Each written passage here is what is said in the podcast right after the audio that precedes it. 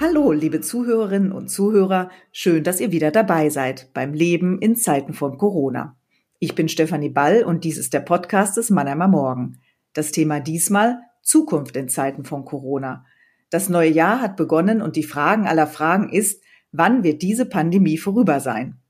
Alexander Fink ist Gründer und Vorstand bei der Szenario Management International und blickt dort von Berufswegen viel in die Zukunft. Er hat ein paar Antworten parat. Hallo, Herr Fink. Schön, dass Sie Zeit haben für ein Gespräch. Hallo, Frau Ball. Was macht denn Ihre Firma, die Szenario Management International eigentlich? Wir unterstützen Unternehmen, Organisationen, Regierungen dabei, äh, in die Zukunft zu schauen, gemeinsam Szenarien zu entwickeln und darauf basierend robustere Entscheidungen zu treffen. Das ist ja gerade in der Pandemie, die viele offene Fragen hat, ähm, eine ganz wichtige Frage eben die nach der Zukunft. Wenn wir von Zukunft reden, gibt es ja da verschiedene Begriffe. Mal ist die Rede von der Prognose, dann von einem Trend, von einem Szenario. Was ist denn der Unterschied zwischen diesen drei Begriffen? Man kann im Grunde genommen drei Ebenen unterscheiden. Im Alltag greifen wir in der Regel auf unsere Erfahrungen zurück und dann verlängern wir die in die Zukunft. Also wir extrapolieren und äh, das ist auch wichtig, weil wir viele Situationen gar nicht anders beherrschen können. Aber es gibt eben auch äh, Situationen, wo man feststellt, da funktioniert das nicht. Der Chef der 20th Century Fox hat mal gesagt, das Fernsehen scheitert nach sechs Monaten am Markt, denn die Menschen werden es bald satt haben, jeden Abend in eine Sperrholzkiste zu starren. Ähm, äh, da sieht man, wenn das mit dem Extrapolieren nicht funktioniert, äh, dann müssen wir auf die Veränderungen blicken, die wir heute erkennen.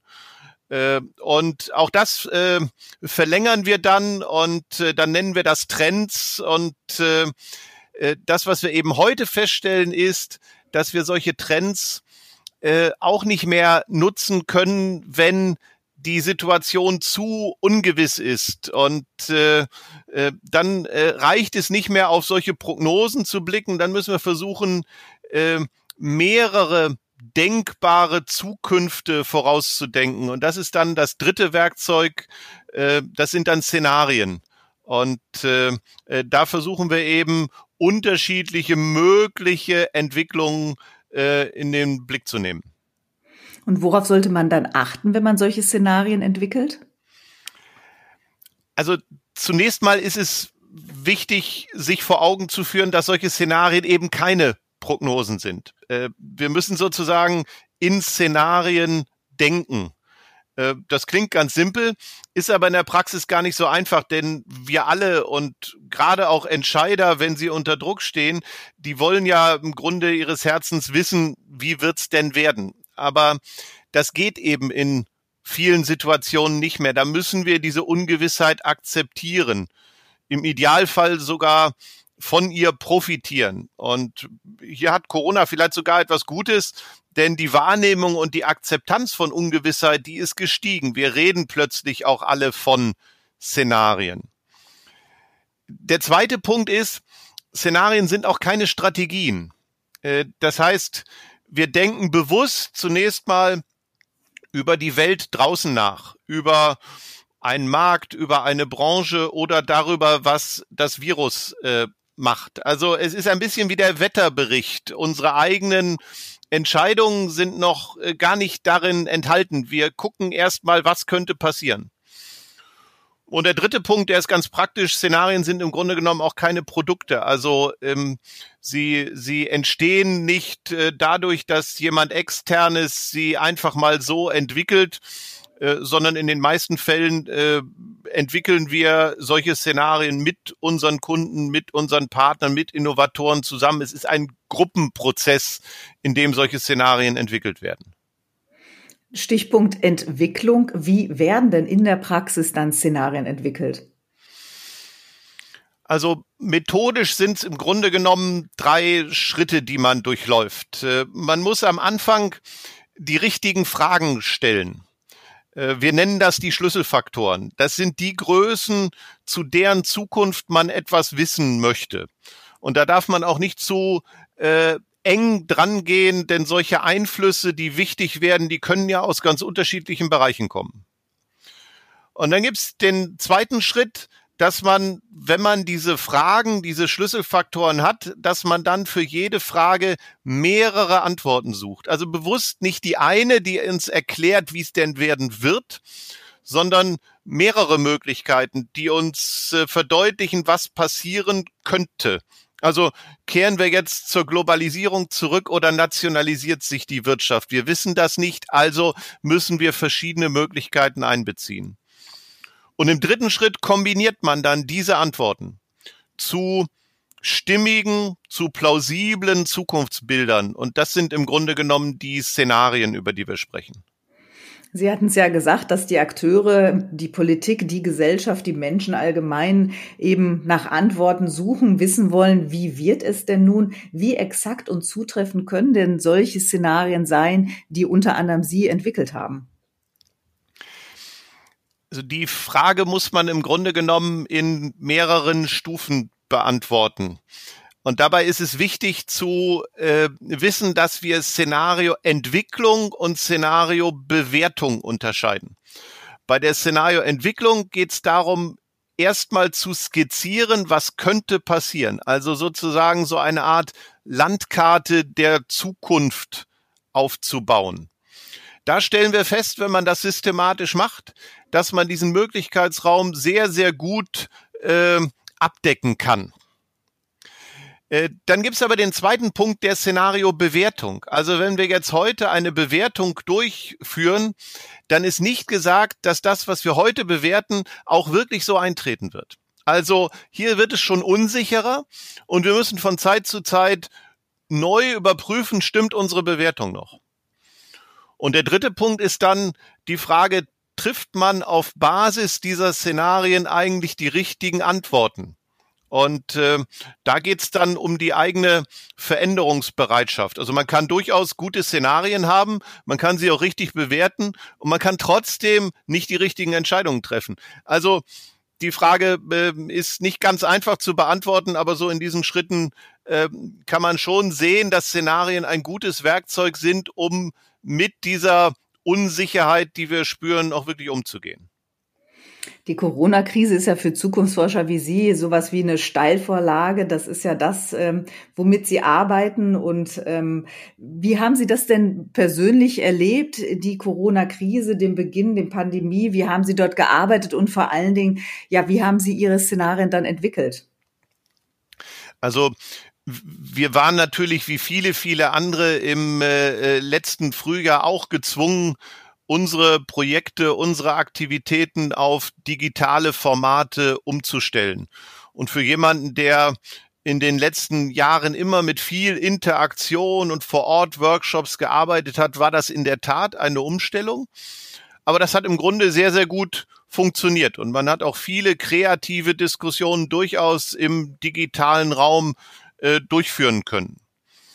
Ähm, das war insbesondere auch der Fall, als wir im April einen Online-Prozess, einen offenen Online-Prozess angestoßen haben, äh, in dem wir dann mit mehr als 80 Experten darüber nachgedacht haben, wie denn die Zukunft äh, von Wirtschaft, Gesellschaft, Politik äh, nach Corona aussehen könnte.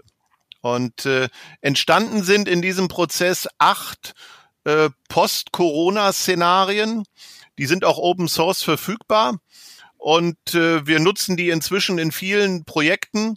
Und wir haben jetzt auch im Herbst eine größere Online-Befragung äh, durchgeführt, um diese Szenarien neu zu bewerten. Also es ist ein Werkzeug, äh, das vielen zur Verfügung steht und mit dem wir über die Corona-Pandemie auch deutlich hinausdenken, also bis ins Jahr 2030. Vielleicht können wir da mal genauer darauf eingehen. Wie ähm, äh, sind denn die Ergebnisse ausgefallen aus dieser Online-Befragung dann im Herbst? Also es sind im Grunde genommen, es sind ja acht Szenarien entstanden, die sich in vier Gruppen aufteilen. Und es sind vier Szenarien mit eher verhaltener Innovation, mit traditionellen Strukturen. Und es sind äh, vier Szenarien mit breiterer Innovation und Virtualisierung, mit starkem Strukturwandel. Und diese vier Szenarien sind zum Beispiel, da geht es um Abschied von gewohntem, also da, wo sich die Welt sehr stark deglobalisiert. Es geht aber auch eine neue globale Dynamik mit einem fairen Wachstum. Es gibt so eine ganz massive Virtualisierung in einem Szenario, da wo wir uns im Netz besonders sicher fühlen oder auch eine sich ganz schnell beschleunigende Welt, äh, die heißt in Corporate Hands. Also da haben wir sehr viel Fortschritt, aber der geht ganz stark auf Kosten von Teilhabe. Wenn man das nochmal, Sie sagen, acht Szenarien, die sich in ähm, zwei Gruppen teilen, richtig? Mhm. Und mit vier quasi Überschriften dann oder Unterüberschriften. Was sind denn diese, diese ähm, Überschriften, die diese vier Szenarien dann tragen? Im Grunde genommen waren es diese vier Überschriften, die ich eben schon mal genannt hatte. Abschied von Gewohntem, neue globale Dynamik, massive Virtualisierung und auch in Corporate Hands. Und auf der anderen Seite gibt es eben zwei sehr traditionelle Szenarien, die goldenen Zwanziger, dort wo sich die Normalität sehr schnell wieder einstellt, oder auch ein pandemisches Jahrzehnt, in dem wir es immer wieder mit neuen Pandemien zu tun haben, aber sich die Strukturen nicht so stark verändern. Und es gibt eben auch noch zwei sehr krisenhafte Szenarien, die kontinuierliche Krise, wo wir abgleiten immer weiter in so ein reformumfähiges Umfeld und auch ein Szenario 8, Zerfall der Ordnung mit Kontrollverlust und Entsolidarisierung. Wenn wir da jetzt mal ein bisschen näher ins Detail gehen, was ja vielleicht jeder ähm, äh, so ein bisschen ja auch selbst praktiziert hat, ist, dass man regionaler gezwungenermaßen unterwegs ist. Also wir verreisen nicht mehr ins Ausland, sondern bleiben in Deutschland. Wir kaufen vielleicht auf dem Wochenmarkt ein, weil wir da in der frischen Luft sind und nicht in äh, äh großen Supermärkten, wo wir vielleicht vielen Menschen begegnen. Wir gehen auch vielleicht mehr zum Tante Emma Laden, weil es auch dort etwas kleiner ist. Äh, wird sich diese Regionalisierung fortsetzen oder Regionalität fortsetzen und in dem Zusammenhang dann auch Globalisierung, die ja wie selbstverständlich war, wo es auch immer hieß, die Welt ist global, wird auch immer globaler. Wird sich dieser Trend, also wenn ich das Wort Trend jetzt wieder nehmen darf, wird sich dieser Trend dann doch umkehren, deglobalisieren? Ja, das ist in der Tat äh, ähm, eine Entwicklung in äh, äh, einem dieser vier erwarteten Szenarien. Äh, das ist dieses Abschied von Gewohntem. Da äh, kehrt der Klimawandel mit Macht zurück äh, auf die Agenda. Äh, dort äh, sind wir sehr äh, kritisch, was freien Welthandel, was Austausch angeht.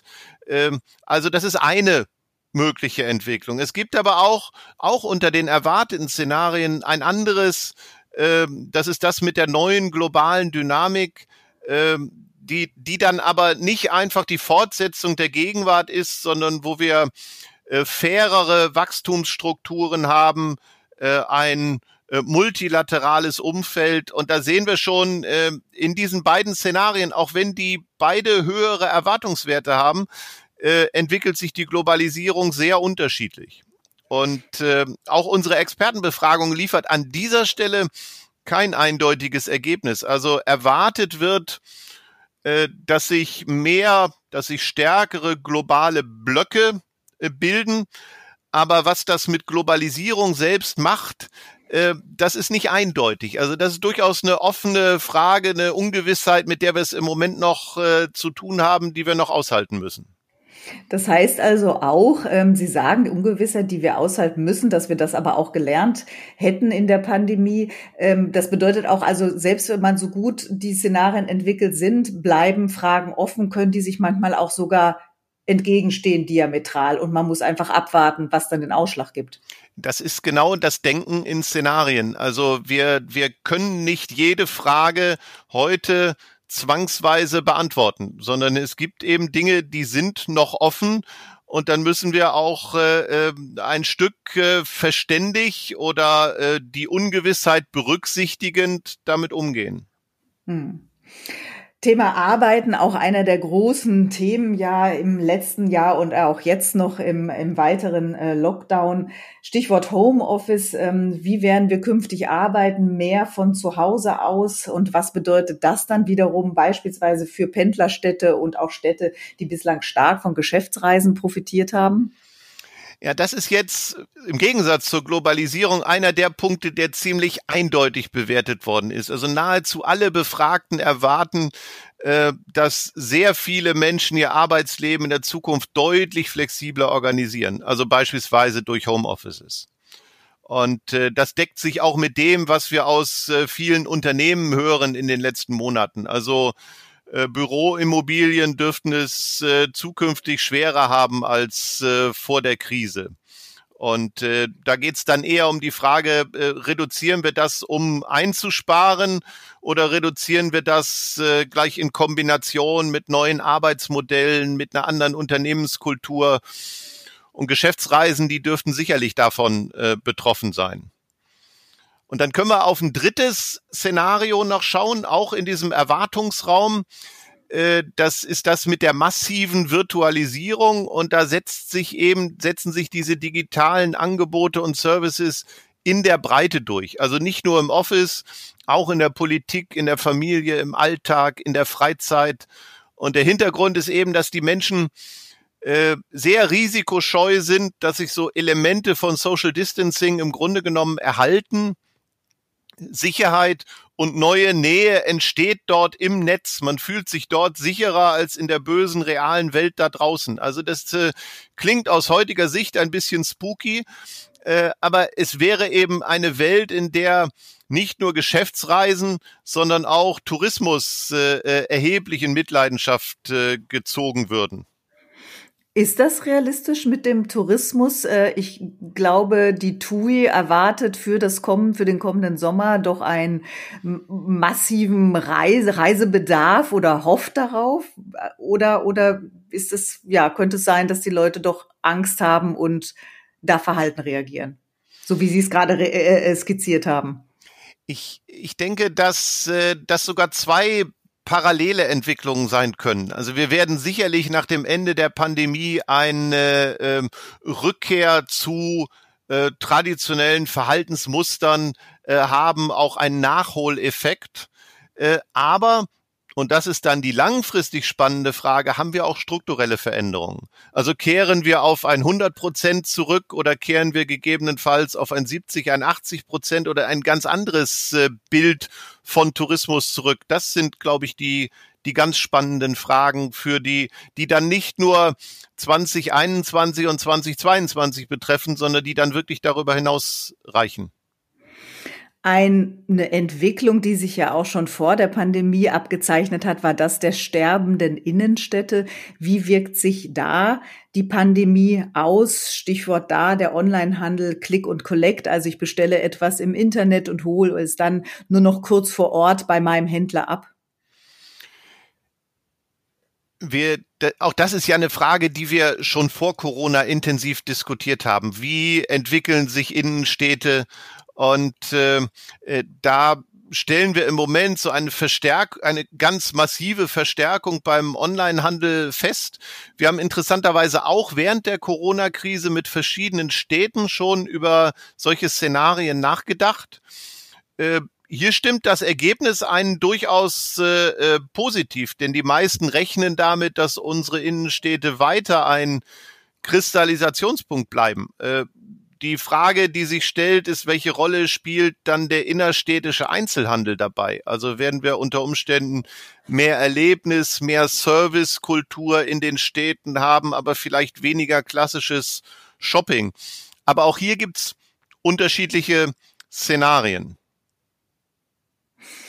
Ähm ein großer Bereich, der von der Pandemie besonders betroffen ist, auch immer wieder in der Diskussion über Verlängerung des Lockdown äh, diskutiert wird, sind die Schulen, ist der Bildungsbereich. Welchen Einfluss hat da die Corona-Krise auf den Bildungsbereich, auf Kinder, auf Jugendliche, auf die Bildung?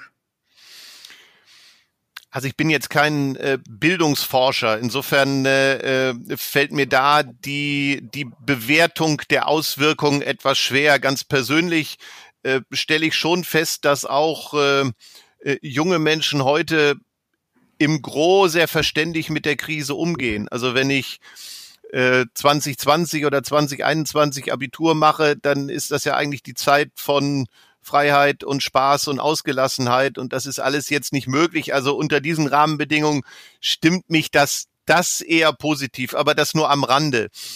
Äh, für mich ist ein zweiter Punkt eigentlich wichtig, der gilt für den Bildungsbereich, aber äh, weit eigentlich drüber hinaus. Ähm, also wir erleben ja, dass mit Corona die Nutzung digitaler Werkzeuge und Services in der Breite extrem zugenommen hat.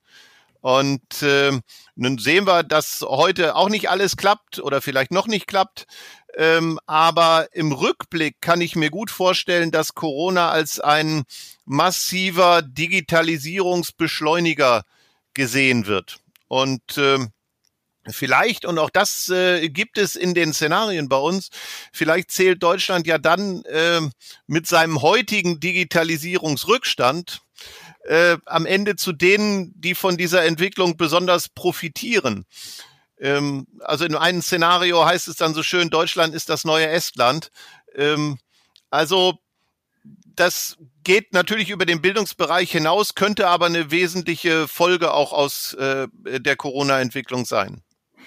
Gleichzeitig hat ja Corona die Kluft verschärft, etwa zwischen Reich und Arm, zwischen den sogenannten bildungsfernen und bildungsnahen Schichten. Wird diese Kluft bleiben, sich tatsächlich vertiefen oder werden wir sie überwinden können? Ich denke, das ist, das ist schon ohne und jetzt auch mit Corona eine der zentralen Zukunftsfragen. Äh, Im insbesondere weil an diesem Thema eben sehr viel hängt. Die digitale Spaltung, die Zukunft der Volksparteien, der gesellschaftliche Konsens, alles hängt mit diesem Thema ein Stück zusammen. Und äh, ähm, auch hier ist wieder interessant, dass wir ähnlich wie bei der Globalisierung im Erwartungsraum unterschiedliche Entwicklungen haben. Also bei dem Abschied von Gewohntem oder bei der neuen globalen Dynamik, äh, da haben wir so eine Neubewertung der, der Service Class. Also wir haben eine sich stabilisierende alte Mittelklasse. Wir haben gleichzeitig eine äh, sich äh, positiv entwickelnde äh, neue Mittelklasse, neue Wissensarbeiter. Das integriert sich, ist eigentlich eine sehr positive Entwicklung, die dort beschrieben wird. Aber es gibt eben auch eine ganz andere. Wir haben dieses, das vierte dieser erwarteten Szenarien in Corporate Hands. Da beschleunigt sich die Welt. Da haben wir eine sehr innovative Entwicklung. Äh, digitale Unternehmen lösen viele unserer Probleme. Das klingt alles erstmal sehr, sehr gut. Aber es bleiben auch viele zurück. Es kommt zu einer großen Polarisierung. Und äh, daran sieht man, dass das eigentlich einer der zentralen Kipppunkte in der Zukunft ist und auch eine der zentralen Fragen, die sich aus dieser Bewertung ableiten lässt. Schaffen wir das, diese Überkommerzialisierung äh, in diesem Szenario in Corporate Hands, schaffen wir das, die zu verhindern? In Corporate Hands, können Sie das kurz übersetzen?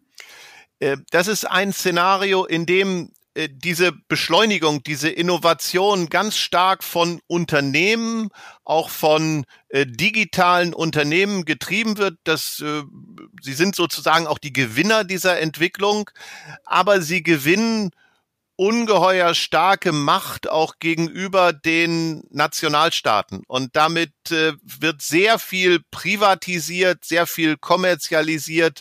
Ähm, das ist für einen größeren Teil der Menschen auch positiv, aber eben für äh, viele andere dann auch sehr negativ. Also es polarisiert sich in dieser Welt sehr stark. Werden wir bestimmte Berufe vielleicht höher schätzen in der Zukunft, etwa den Lehrer oder Altenpfleger, weil die sich in der Pandemie dann doch als schwer ersetzbar gezeigt haben? Ich, ich glaube, das hängt stark davon ab, wie wir die Corona-Krise und auch die Bedrohung unserer Gesundheit in den kommenden Jahren einschätzen. Und natürlich auch, wie viel Mittel haben wir, um in äh, den Gesundheitsbereich oder den Bildungsbereich äh, zu investieren.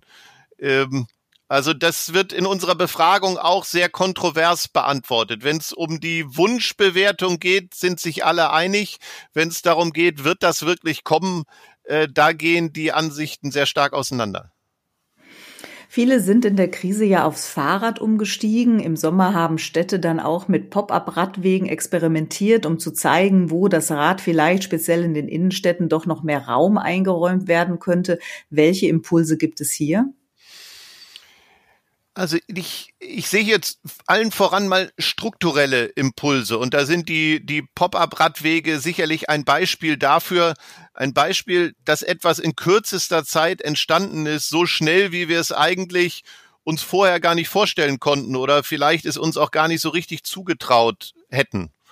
Und äh, ich denke, äh, jetzt auch über Mobilität hinaus, es wäre einfach sehr wichtig, dass wir diese Veränderungsbereitschaft äh, und auch diese Bereitschaft zum Experimentieren, dass wir die aufrecht erhalten.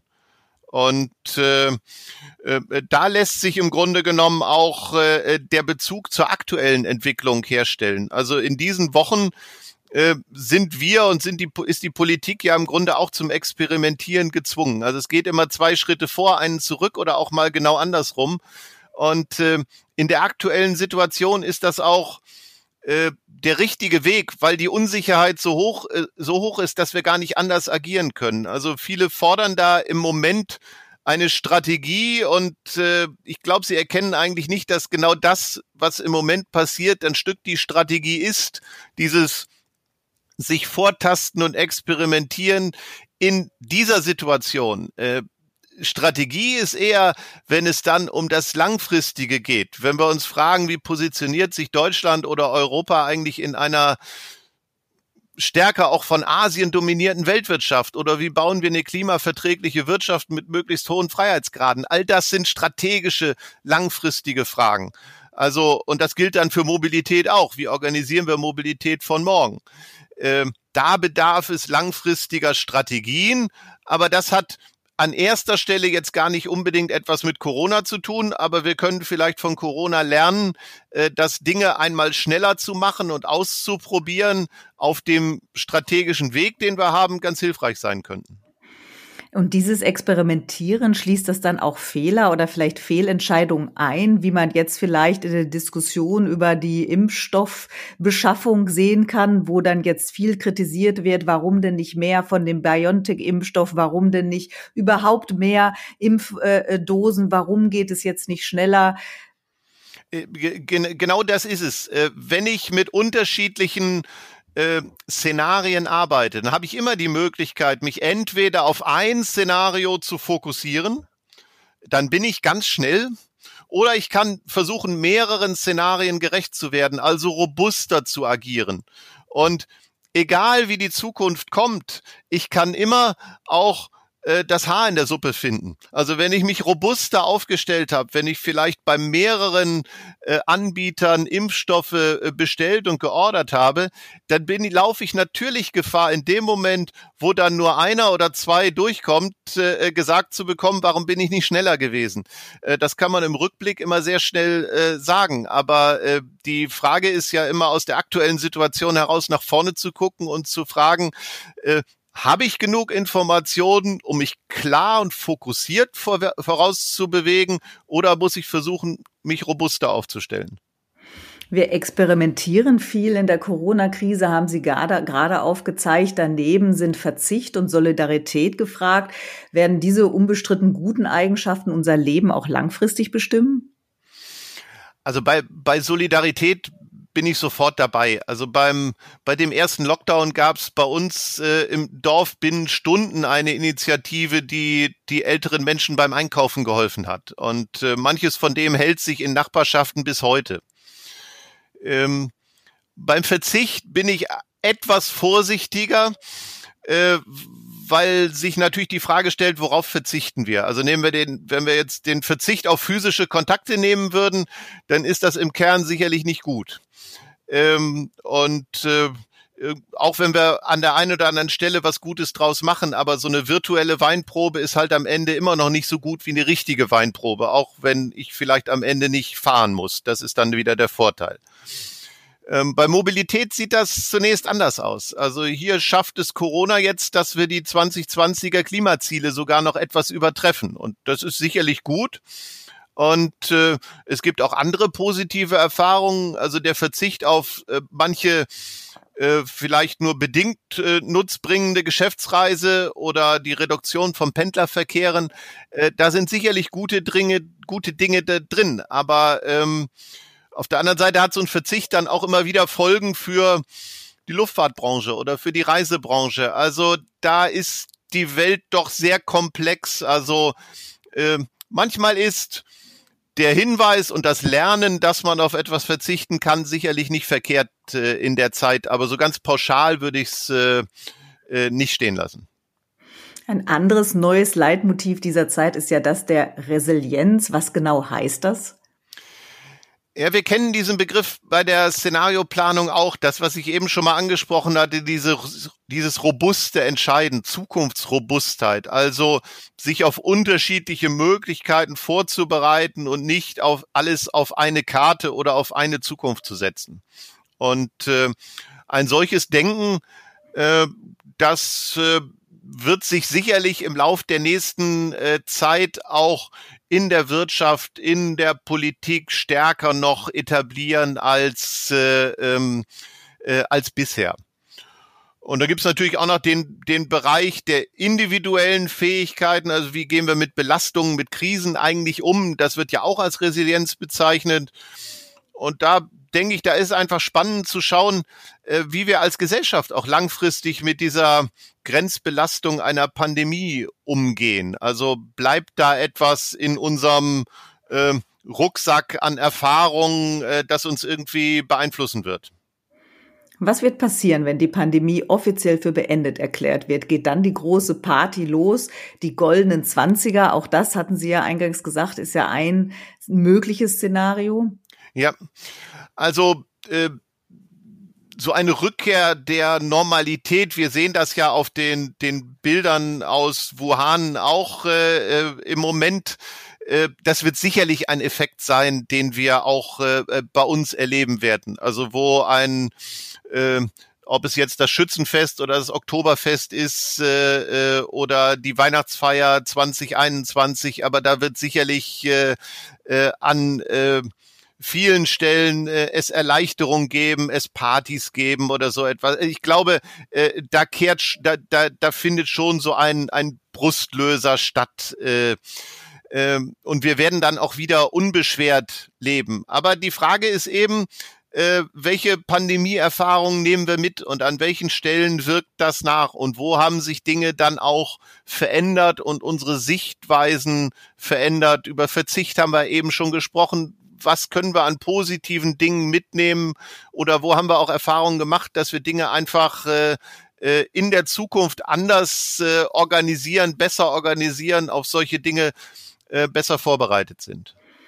Steht auch zu befürchten, dass wir schon bald wieder in schlechte Verhaltungs Verhaltensweisen zurückfallen, an der Supermarktkasse drängeln, weil wir es eilig haben, für 80 Euro den Flug nach Mallorca buchen? Ach ja, manchmal, manchmal denke ich, es wäre ja schon ganz schön, wenn mal, mal wieder irgendwo ein bisschen gedrängelt würde, ne? Also, aber das nur nebenbei. Die, äh, im Grunde genommen müsste man die Frage, können wir jetzt aus Corona etwas lernen, erweitern und müsste eigentlich fragen, was müssen wir für die Zukunft lernen? Und äh, äh, einige Fragen und ich denke allen voran der Klimawandel und wie wir damit umgehen, äh, die werden auf äh, der Agenda wieder ganz oben stehen. Und das ist auch eine der Kernerkenntnisse unserer Szenariobewertung, dass genau das äh, geschehen wird und das ist auch völlig richtig so. Und äh, ich denke, dass es bestimmte Fälle gibt, in denen uns unsere Corona-Erfahrung auf dem Weg in die Zukunft auch helfen kann. Also über die nachbarschaftliche Solidarität haben wir gesprochen oder diesen Boost für Digitalisierung, äh, den Verzicht auf manches, was man nicht braucht, wie, wie äh, bestimmte Geschäftsreisen oder also solche Dinge, die können wir mitnehmen. Ähm, auch die Erkenntnis, äh, dass Artensterben vielleicht ein Treiber für Pandemien ist und dass wir neben Klimawandel auch das als ganz wesentliches Thema äh, erkennen müssen. Also solche Dinge, äh, die werden wir sicherlich mitnehmen. Und äh, ja gut, andererseits nach äh, vielen Monaten Corona äh, hätte ich jetzt auch gegen Mallorca nach der Pandemie auch nicht wirklich was einzuwenden. Sie haben keine Kristallkugel, aber ein wenig die Zukunft skizziert. Vielleicht verabreden wir uns einfach noch mit einem Jahr und schauen dann, was aus den Szenarien geworden ist. Herr Fink, vielen Dank für das Gespräch. Liebe Zuhörerinnen und Zuhörer, vielen Dank fürs Zuhören und bis zum nächsten Mal beim Leben in Zeiten von Corona. Gebt mir euer Feedback unter podcast.marmo.de folgt dem Manama Morgen auf Instagram und Facebook und natürlich abonniert den Podcast, denn das Leben in Zeiten von Corona geht erst einmal weiter.